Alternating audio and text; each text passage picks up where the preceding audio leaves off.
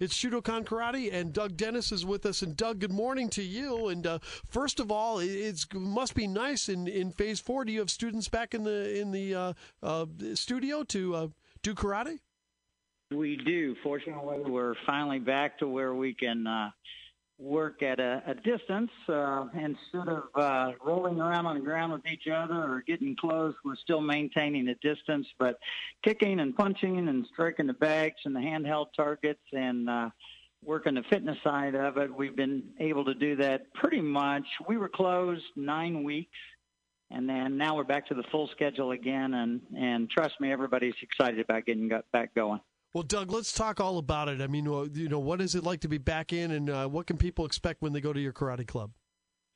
Well, we have three main tenets. Number one is fitness. The number one killer in Western culture is not gang violence or murder or some of those uh, heinous crimes. It's cardiovascular disease in its many different ways. So whether it's our four or five year olds, we get them in a pre karate program and we're running and we're jumping and we're kicking and having fun.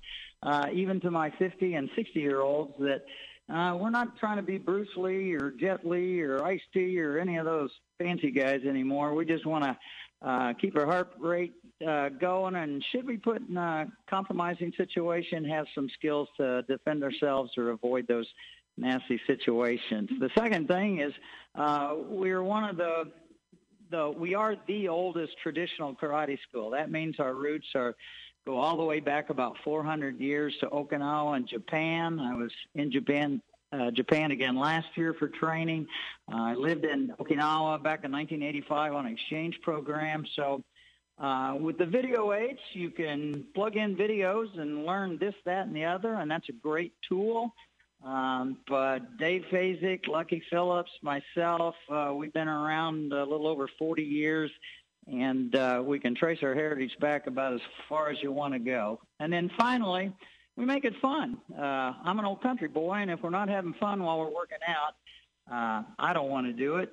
And uh, most of the students resist uh, it as well. So we make it fun, fam- family atmosphere, and make sure everything we do has a practical application. You know, and Doug, not only is karate really good as, as far as uh, keeping uh, you in shape, but it's also very good for self-esteem, especially for kids that, that, that might lack a little bit of it, isn't it?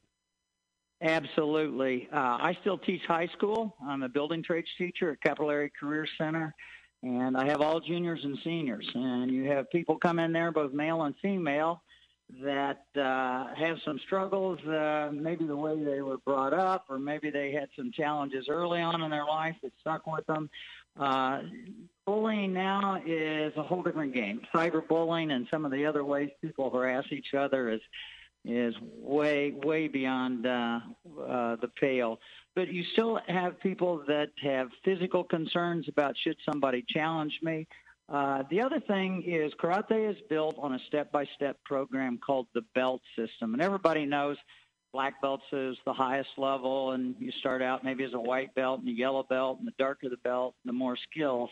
So you start with short-term goals. That leads to intermediate goals, which leads to long-term goals, and that's a an excellent path for discipline that you eventually use in you know all forms of your life, whether it's your work, your relationships, your job, school. Uh, if we can give you that structure and, dic- and uh, stick to itiveness, we know we're to uh, make you help make you a success no matter what vocation you go into. Now, Doug, let's talk a little bit. You touched on it again. Doug Dennis is with us from Shudokan Karate Club. And, uh, uh, Doug, let's talk about uh, a boy and girl getting into the program. You mentioned free karate for your younger students. You know, how what, mm-hmm. what time, what age should they start at, and how long should they keep up with it? We have a little ninja program. They start at four years old, and so four to six year old. I mean, as a teacher for 50 years, I don't care what type of day you have. Spend 30 minutes teaching four through six year olds karate and it'll change your life. It's just amazing how how much fun you can have doing that. Our next age group, 7 to 10, is our little Samurais program, and there you start to see kids that um, have the the mentality, if you will, and the education base to say, um, you know, if I kick somebody or punch somebody, that might really hurt them. But the thing we get across to all of them is nobody's allowed to harm you or touch you in places you know you, sh- you don't want to be touched. And so, even at the younger age, we have the no go and tell program for the little kids. If somebody challenges, you're a stranger or something like that, no matter what they say, it's no, then you go and you tell somebody. And so, even at that young age, we're learning self defense, how to avoid putting ourselves in challenging situations. Now, when we get to the teen level, uh, the sport karate, which for the first time and since 1986, when we we were uh, trying to promote karate as an Olympic sport, karate would have been there in Japan. Uh, so the sport aspect is a lot of fun fun there. It's not like MMA. It's all from an erect posture, so you're kicking and punching with pads and scoring. If you actually use excessive contact or were to harm somebody, then you're penalized or disqualified.